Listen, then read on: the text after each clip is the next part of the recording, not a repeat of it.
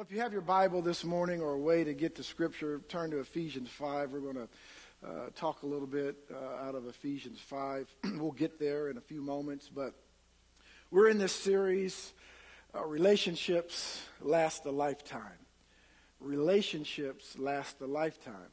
And that simply means that throughout your whole life, you're going to have relationships at one level or another.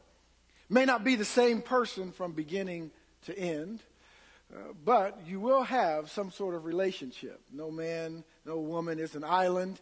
You cannot do it by yourself, though you may want to sometimes. I know people get on your nerves and uh, rub you the wrong way, and you kind of say, I, am not answering the phone, and I'll just watch, you know, uh, Law and Order, and, and that's it. And, uh, you know, and you want to be by yourself. But God didn't design it that way. He designed it that we would be together. Amen. And so, how many have got uh, at least a little something so far out of the relationship series? I don't know about you, but at least one of the messages, maybe. Uh, we've talked so far about the first and foremost relationship that we have to have, and that's our relationship with Jesus. Remember in Matthew 22, verse 37, uh, the first and great commandment is love the Lord your God with how much? All of your heart. Come on, all of it. That has to be first. That's our foundation. If that relationship is not right, no other relationship will be right, including the relationship uh, to ourselves. And that was the second thing we talked about loving and relating to yourself. Now, that doesn't mean loving and uh, revering the fallen man because we are supposed to crucify that man, but it means your redeemed man, the spirit, the real you. Love, be able to look in the mirror and say, God has a plan for your life. Come on.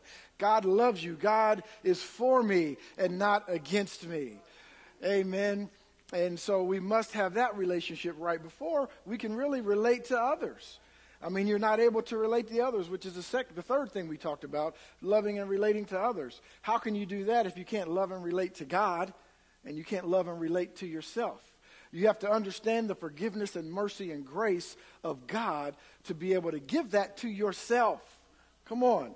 And then you have to be able to understand that to be able to give it to others, or we'll do it insufficiently. We'll do it out of our own heart, which is deceitful. Come on. We'll do it out of our, our own thoughts, which are carnal. Come on. But we need to give grace and mercy out of the, the same way that God loved us. The same way that God loved us. You know, Jesus, uh, Paul said these words. He said, Listen, you know, this is the way that God loves you. He's for you and not against you. And, uh, you know, He gives you grace. He gives you mercy. He gives you second chances and third chances and fifth and ninth and 26 and 37 chances. Come on. And actually, the truth of the matter is, really, He only gives you a second chance. If, you, if we want to really be honest about it. He really only gives you a second chance because once you got that chance, everything else is wiped away. You're back to number one. Come on. He doesn't look at it like that. He doesn't say, This is the fifth time you didn't come to me. No, God doesn't do that. So you just get another second chance. But He does that eternally as long as you come to Him.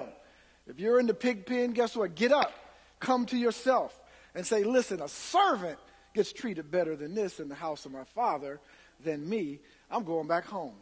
So as long as you're able to do that, God welcomes you with open arms and He restores you. Come on. And so we must love that way. Paul said, That's the way God loves you. He said, Love like that. Love like that. Think about it. Love like that. I want to talk to you this morning a little bit about having a great relationship with your church. A great relationship with your church.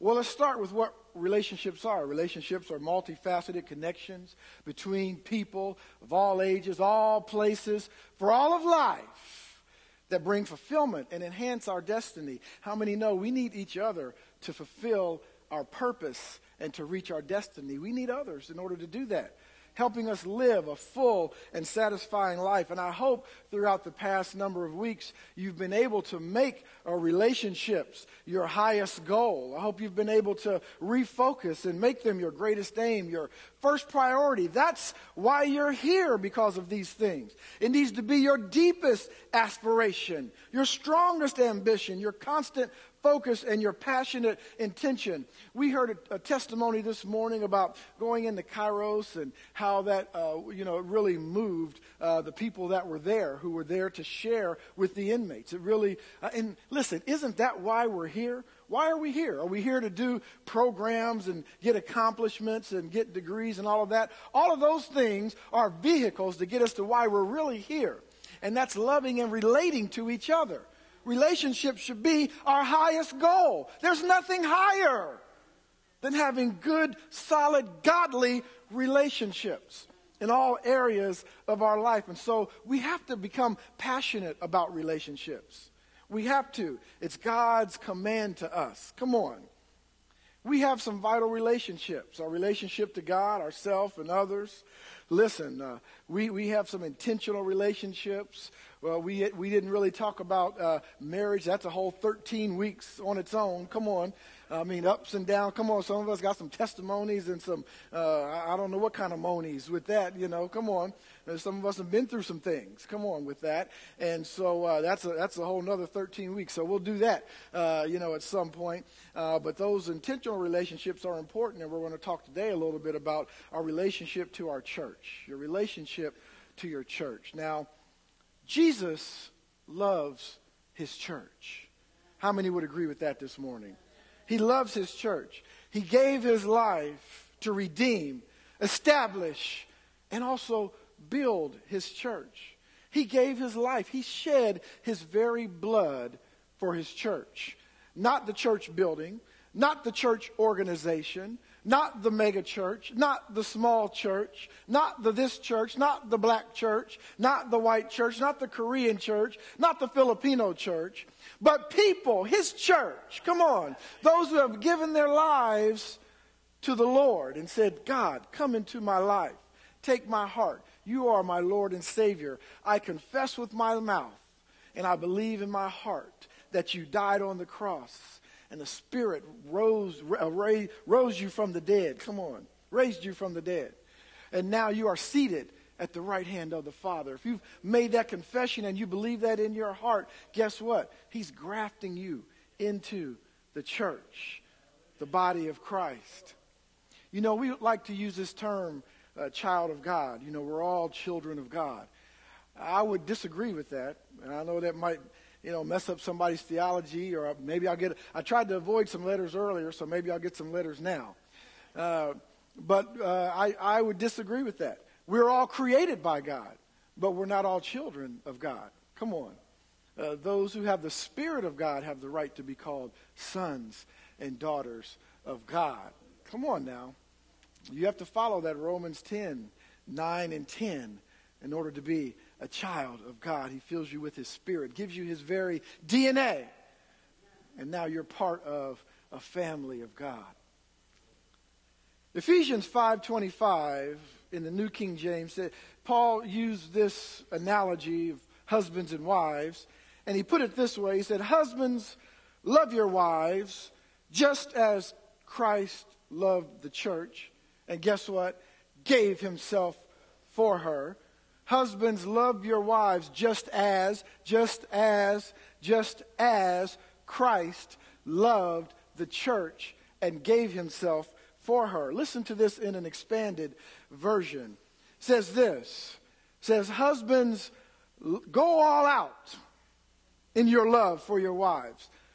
Don't hold anything back.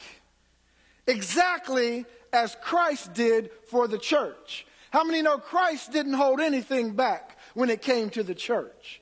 I mean, he gave everything. He gave his last breath. He gave all of his blood. Come on. He gave his time. He gave his teaching. He gave his mind. He gave everything to the church. A love marked by giving, not getting. How many know that love is marked by what you give, not by what you receive? Christ's love makes the church whole. His words evoke her beauty. Everything he does and says is designed to bring the best out of her. I want you to listen to these words now. Dressing her in dazzling white silk, radiant with holiness. That's how husbands ought to love their wives they're really doing themselves a favor since they're already one in marriage, Paul says. His words evoke her beauty. Everything he does and says is designed to bring out the best in her. Now, I have a question for you. This is the way that Christ loves the church. Remember what Paul said? Love like that is everything that we say and everything that we do, is it designed to bring out the best in each other? Come on. Think about that now. I'm talking about us here in church. Or do we talk about Sister so and so when she's not at church or when they say a certain thing or when the pastor does something like move the drums to the middle of the stage and you don't agree with it? Would you talk to him about it or would you just talk about him about it? Come on, somebody. I'm talking real stuff now. I'm talking things I've seen and you have too in church. Do we say things that edify and even in correction? Do we say things that edify and lift up the body and lift up others as Christ does? Is that how we act? Maybe we need to reevaluate ourselves in the church. I know our church, just like every other church, would love to be kingdom minded and go out and, and get people into the kingdom and add to the church like they did in Acts. And we love to see all of our seats filled with new believers and those who come in. We want to go out to the highways and the byways and bring them in. We want to preach the gospel, come on, so that people are changed and they come into the church. But my question to you is, are we treating each other like Christ treated us? Because I don't want to bring people in to a place where they're going to get beaten down. Come on, if they don't show up for church or if they dress the wrong way or if they say the wrong thing. Come on, somebody. I mean, are they coming into a place where they can learn, be taught, and be lifted up? What, what is our intention? Is our intention to lift people up? Or is it to put them down? Come on. And so that's why we cannot understand loving others until we first understand the love of Jesus. Loving Jesus begins with a living relationship to Jesus by receiving him in your life. We know that, resulting in a new spiritual life that connects you to Christ's church a congregation of people who join together. They pray together, worship, grow. They reach the lost and fulfill the God given vision. That's the church that we're striving for. What is a great relationship with your church then? Great relationship with your church is vital and it's growing. Having a heart full of passion, excitement, and faith for the future. It is a love motivated to build the house. I'm going to say that again. It is a love motivated to build the house. Engage in the vision. Don't be one who sits back. You can't win unless you're in the game. Come on. And please Jesus, who is the head of the church. There are those who are in church that maybe attend or come to church. There are, are, are, different levels of people and different perspectives, I believe, on church. There are those who, you know, they come to church, but really they're not going to give everything to church because maybe they've been offended. Maybe they've been hurt before. You know, when I came and we talked about our marriage, you took my husband's side. Or, you know, when I made that suggestion, you never uh, even thought anymore. You said yes, yes, but you never implemented the suggestion. Or, you know, I was never recognized for that thing I did. You know, Sister Andrew was recognized and Beth were recognized, but when I did the thing over here, I wasn't recognized. And, and so people get offended. And I do want to apologize to you for the church. Sometimes we miss things. Why? Because Jesus is perfect, but his church is made up, at least now in this time, of imperfect people. I'm not making an excuse, but you miss stuff too. Come on. Sometimes we just miss some things. And maybe you just need to come and say, well, yes, I was offended. Doesn't mean I don't love you, but I just thought you should know, get it off my chest, and then give someone an opportunity to apologize. And maybe we can correct it and go forward. instead of talking behind the back, just not showing up. Whatever happened to so and so? I Hadn't seen him in six weeks. I don't know. Somebody called him. They called him. Well, we was offended six weeks. I don't even remember what happened six weeks ago. Did we have that kind of service? Oh, I guess we did. Well, sorry. Come back next week. We'll recognize you. You did a great thing. It was so good. We love you. And we'll, I'm, I'm mocking, but we'll do it sincerely. We love to recognize people. In case you, in case you haven't been here for a very long time, we love to recognize people. We love to have kids up when they do great in school, when they're, uh, you know, get a medal. Uh, graduation Sunday was last week. We honored our graduates. Uh, we love to recognize people because we want to lift each other up. That's what we want to do. And so you have those who get offended, but they don't say anything. They keep it and it festers in their heart. And then all of a sudden you don't see them anymore. And I want to also give you a piece of advice. If you're offended in church, even if you feel like I don't want to go to that church anymore, don't let that thing drive you away from Jesus because it wasn't Jesus that offended you. Come on, somebody. And if his word offended you, then it should have because it's probably sin or probably something you shouldn't be doing anyway or a way you shouldn't be thinking. So if the word offends you, take it as a blessing. But don't leave the side of Jesus because you're offended by someone in the church. Come on, people. How are we going to move forward? We keep walking in a fence. And then you have those that churches, well, it's just not a priority. I mean, I'm so busy. It's, there's a lot of things to do. I didn't get all my clothes washed, and I need to wash the car and clean the house, and I need to prepare because I got people coming next week, and I'm, I'm, I'm just so busy. And so, you know, I'll come and you'll see me uh, a couple times a month, or maybe once a month, or once every. I don't mean to step on any toes. I'm not looking at anybody in particular. I'm just, I'm just saying. There's, I, listen, I've been that way. I've been there. I've told you my story about how I missed a couple Sundays at church, and then I missed a third Sunday and then the fourth Sunday, I wanted to go back so bad to church, but I felt like I'd already missed three Sundays, and now they're probably going to talk about me or want to know what happened. I don't have a good excuse for not coming. So I missed a, I missed a month of Sundays in church. For what? And then the fifth Sunday, the next month, I went back, and they just loved me. Never even asked what happened. They just said, We missed you. Get on the keyboards and start playing. Come on. That's the way we should be in church. But sometimes it's not just, it's just not a priority for people. It's just not a priority. And, and you have those people too. Well, let me tell you something. Let me tell you about the church that I love and the church that I see. This is the church that we are striving to be. Come on, we may not be there yet, so don't criticize, don't put it down. I mean, you might look around and say, yeah, we're not that way. Well, listen, we're trying to get there. And guess what? It's about, not just about me, but it's about you. Come on, if we're going to get there, we got to get there together. We got to get there together. I'm not pointing fingers. I'm just saying we need to get there together. The church I love and the church I see is a church filled with Jesus' presence as people gather, a real powerful presence where Jesus is unashamedly exalted. I'm not ashamed to exalt the name of Jesus in this church. Come on.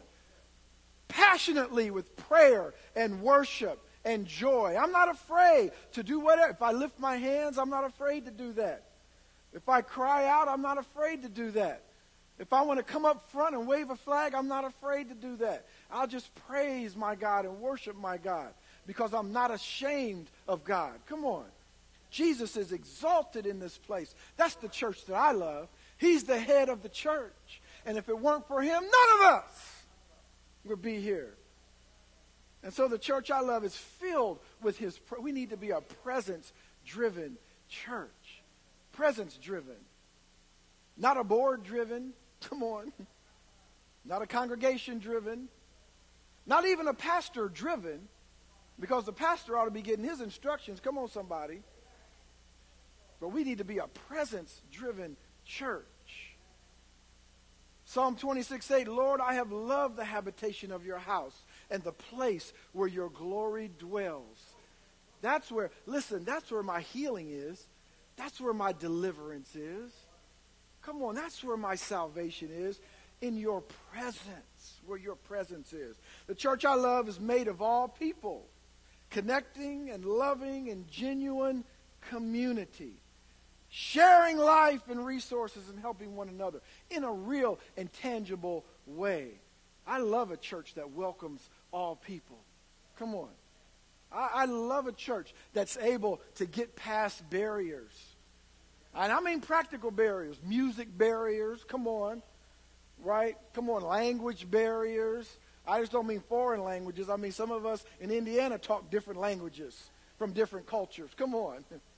But if we're able to get past that and love everybody, you, God made you the way. I've said this before, probably a hundred times. Don't want to beat a dead horse, but uh, it cracks me up when people say, you know, I don't see color. and I, I, I love that because I know that it's, they have a good heart and they, they, they really mean it from a good place. But God, listen, Sharon, you look beautiful with your yellow on. So beautiful, so colorful. Come on. My wife looks so beautiful with the red on. I know you guys think I'm colorblind, don't you? I am, but I can see yellow and red. So if you just wear one color, I can tell. So that's a hint. Everybody next week, just, no, I'm just kidding. Don't do that. But I see color. God made us different colors for a purpose. Enjoy it. We're all different. Enjoy it. We've got to respect and love one another. Come on. And I love a church that is made of all people connecting and loving together. Get there together. Come on, that looks like heaven to me. When I look at a church and it's just filled with an array of people, that looks like heaven to me. Come on. Church I love is an authentic network of people thinking and acting as God intended. Uh, all that business jargon, all that means is we're just we're we, we we're connected together and we're trying to follow the mind of Christ thinking as God intended for us to think. Well, I think we ought to do such and such. I, I remember uh, talking about a, a, Bible meeting. Some folks were in a, it wasn't a Bible meeting, it was a trustee meeting of a church, and uh, the, the folks were in the, in the church, and the pastor was there talking about, well, you know, the, the, we, we need to do this, and they were kind of fussing and arguing. I don't know if you've ever been in church meetings, but there's fussing and arguing sometimes. Not in ours, but, you know, in other churches. And uh, there's some fussing and arguing and all of that in the meeting. So that happens. And uh, pastor said, well, you know, the Bible says, and one person said, well, I don't care what the Bible says. We need to do it this way. Yeah. Yeah, true story. And so when your thinking is like that, you've got to understand you got off track just a little bit. Now, by the same token, you cannot use the Bible to support your own theology. We ought to do this, and then I'm going to find a scripture that supports that. You need to go to God first. We need to be a presence driven church. Whatever we do, let's pray first and find out what God wants us to do, even when we're having fun. This scripture right here kind of sums it up to me Psalm 27, 4 and 5. One thing I have, you know it, one thing I have desired of the Lord, that will I seek, that I may dwell in the house of the Lord all the days of my life.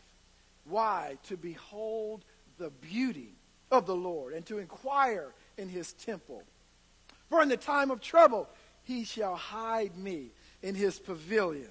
In the secret place of his tabernacle, he shall hide me. He shall set me high upon a rock. I don't have to exalt myself. God's going to do it. Allow God to do it. The church I love actively restores people's lives to health and wholeness and positions people to live in harmony with Christ's purpose. I've often said that when married couples, you know, come together, really it is the purpose of the husband to make sure that the wife fulfills her purpose. And it's the purpose of the wife to make sure that the husband fulfills his purpose. And it's the purpose of the pastor to make sure those in the congregation fulfill their purpose. And guess what? It's the purpose of the congregation to make sure that the pastor fulfills his purpose. We're accountable to each other. But we need to be looking to lift others up. Because when you do that, somebody's lifting you up. It's a lot easier when you do it that way. But we need to be a church that actively seeks to restore people to health. How you doing? What's going on? What can I do to help? Come on. Galatians 6:1 Brethren, if a man is overtaken by any trespass, you who are spiritual, you who are spiritual, restore such a one. Come on. In a spirit, listen to what Paul is saying now.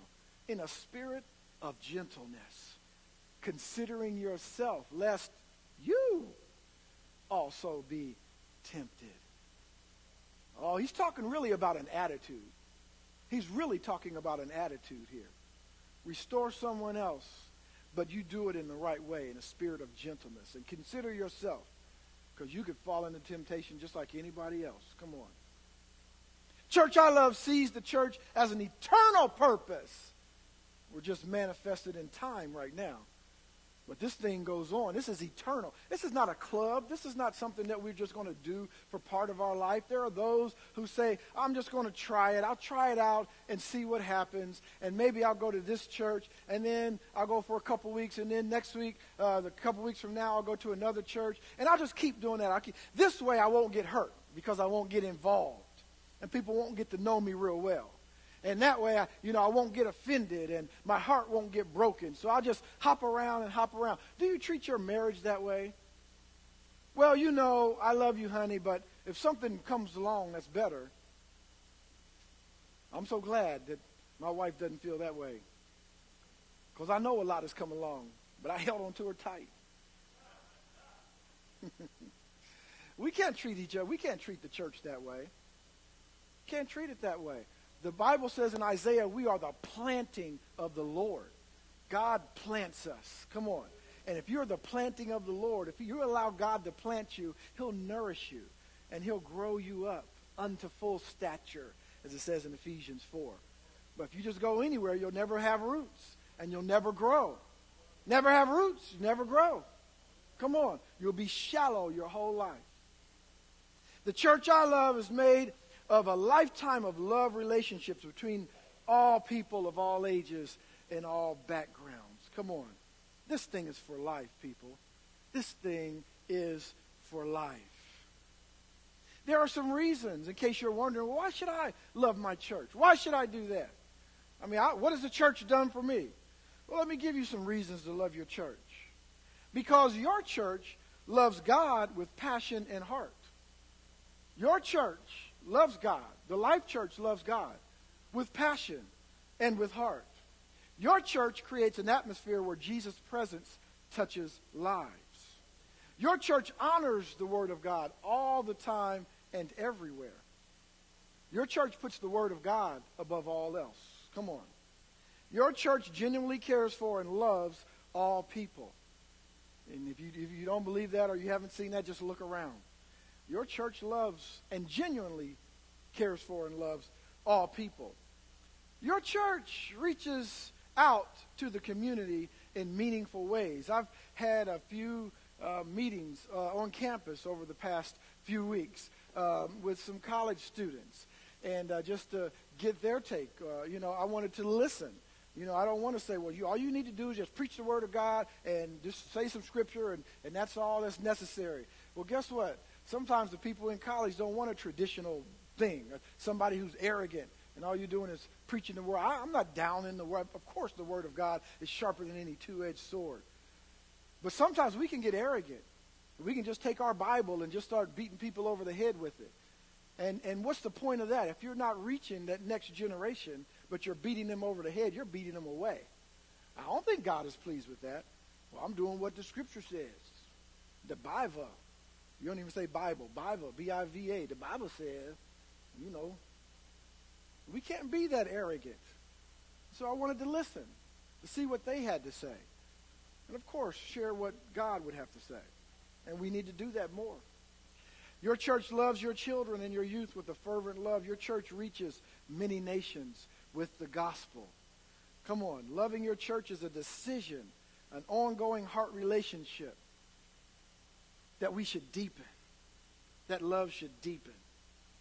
Acts 20, 28 says that Jesus obtained the church with his own blood.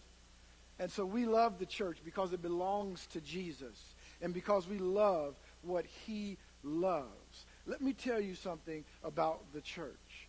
The church is the vehicle in which the gospel of Jesus Christ gets to the world. The church. We are the ecclesia. We are the called out ones. We are the sep- God separated us specifically and specially. Come on now. He separated us. We are the vehicle. So if the church doesn't do it, don't look for the government to do it. You guys can argue all day long about Obama, Trump, this one, that one, uh, politics, and all of that. Listen, it's the church. If my people, which are called by my name, would humble themselves and pray and seek my face, God said. He didn't say if the government of America or the government of China or of this Russian leader or whatever. He said, if my people, it's up to you. Come on. God puts leaders in place for a reason. But it's up to you and I. We're the ones who need to be on our knees, hearing from God, petitioning to God. Then will I hear from heaven. Then will I heal their land. It's about the church, folks. I want to tell you that. Church is important. In case you didn't think the church was important, the church is important. Come on. Now, I don't mean that to be arrogant or, you know, me or you, but I mean the church. The church is important. Let me finish with this. Let me give you eight ways to love and deepen your relationship. Eight ways to have a great relationship with your church. How can I do this? How can I have a great relationship with my church? Number one, a great relationship to your church is built on time, words, and actions. Think about that. Time, words, and actions. All three together. You can't just say, you can't just have one of the three. Say, well, I spend time at church, and, uh, you know, I come to church every Sunday. But you never speak to anybody. You never edify anyone. You never pray for anyone. You never come up for prayer. Uh, you know, none of that. Uh, or any action. You're never involved in anything. Come on. But I spend time there. Or you can't just say, well, you know, listen, I, I pray for people all the time. But I do it at home. I, I, come to church once every so often, and I see the people. But I'm always praying for people at home. God wants us. He said, "Do not forsake the assembling together." There's something powerful when we come together. We have corporate prayer, and we have corporate service. There's something special and powerful about that. So it's built on time, words, and action. Action as well. Get involved. Be a person who is involved, who is involved. Come on. Not just by attending or coming to church. And it doesn't have to be uh, necessarily that you're head of a ministry or you're uh, involved in a ministry, although that's great. You should, you should do that as well. But you need to be you need to talk to people. Call get their number, get their email address. Talk to people when there's no service. Call somebody on Tuesday or Friday. Come on. Be involved. We need to be involved with each other, lifting each other up. Number two, a great relationship to your church is deepened when you shoulder the responsibility. A lot of people have a lot of ideas about what should happen. Well, you know, I think you shouldn't uh, move the drums, and I think what you, you should do with the youth is uh, you should have them, uh, you know, cutting grass and doing this. And I think what you should do with the children is uh, you should do it this way, right, Forrest? I think, uh, you know, when y'all's ministers meeting, y'all need to be talking about this. And I think in the elders meeting, uh, you know, a lot of people have a lot of ideas about what should happen. And guess what? I welcome those ideas. Don't just talk about it behind my back or someone else's back. Be involved. Well, I think that, uh, you know, they need to expand the van ministry. They need to, guess what? Thank you. To be a van driver. Come on. Step up to the plate. Uh, glad you said that. Come right on in. Am I right, Larry? Come on in. Join arms. Well, children, sure. Yeah, I'm glad you said that because they sure could use someone down there next week.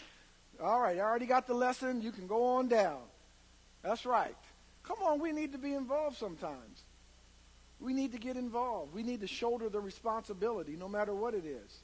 There's some great things that we do here. One of the things that I love, and I'm not just singling, it just comes to mind singling one person out because there's so many great things that happen. One of the things that I love is uh, at Christmas time when Dorothy does her, we do a Christmas match you know, her business gives, and uh, we, she chooses out, you know, a family or whatever, and her, her business sets aside some dollars, and the church matches that, and we give to a family. That's being involved. That's thinking of something outside the box.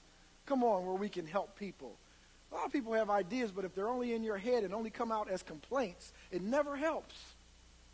Come on. A great relationship to your church, number three, is strengthened when you support your spiritual leaders. Listen, I, I love to pray for you. The elders, we love to get together and pray for people. But guess what? We could use your prayers as well. We really could. I mean, I know I could. I could use your prayers because sometimes it's just dang on confusing.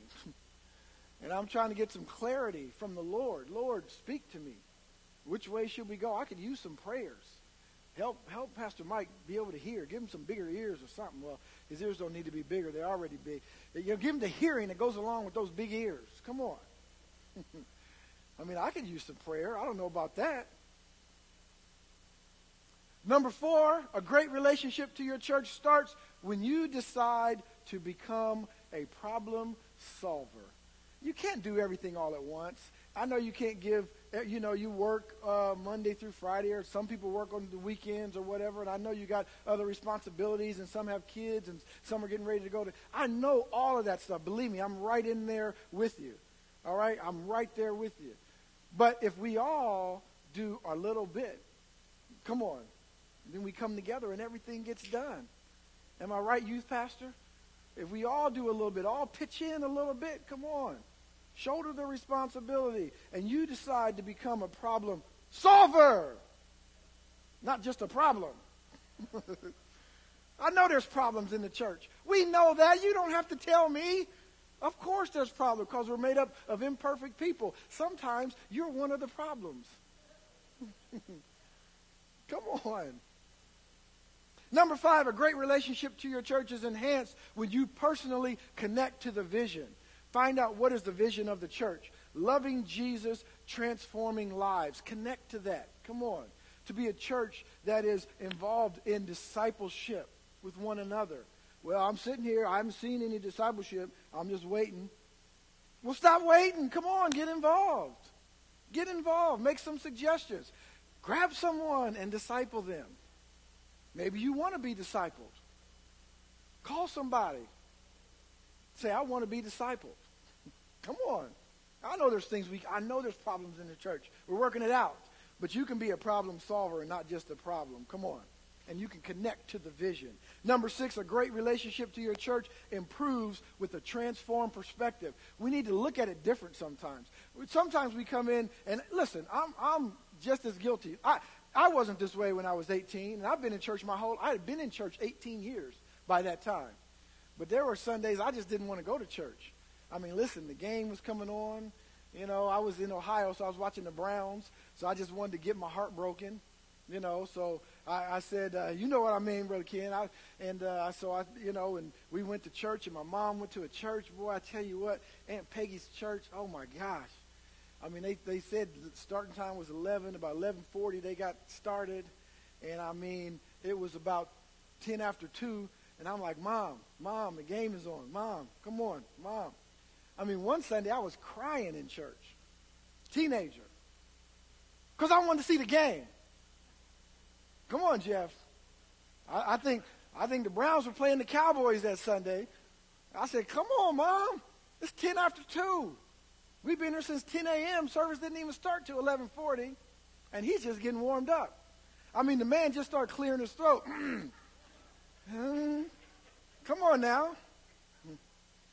I mean, there's been Sundays when I haven't wanted to go to church either.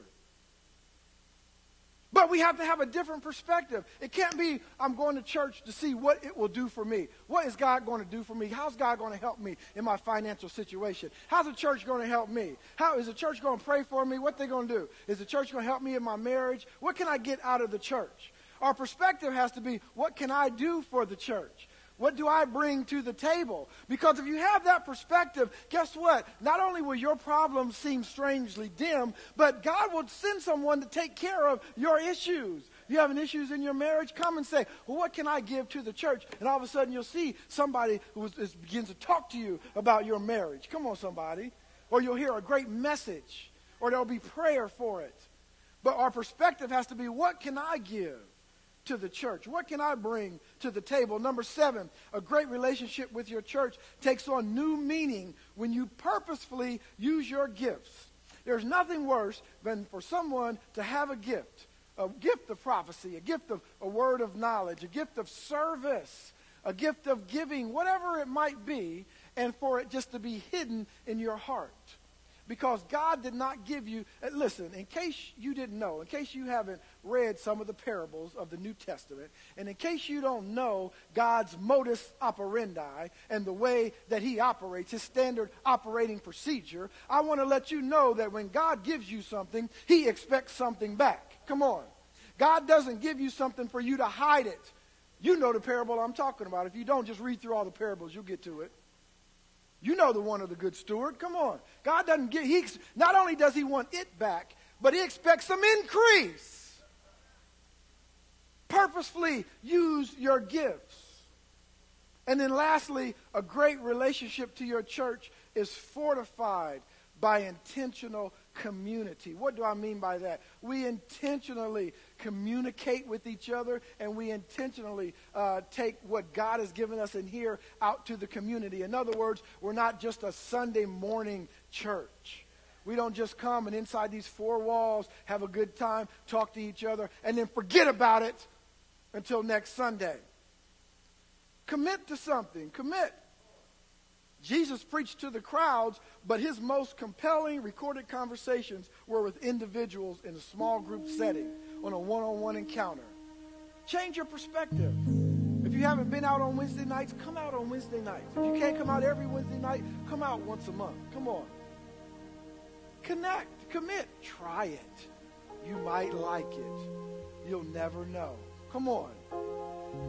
The large gatherings of our church services are great for worship teaching and vision, but by themselves they are not enough. We need more. We need a transformed perspective on church. Come on, we need to look at it differently. We need to look at it differently.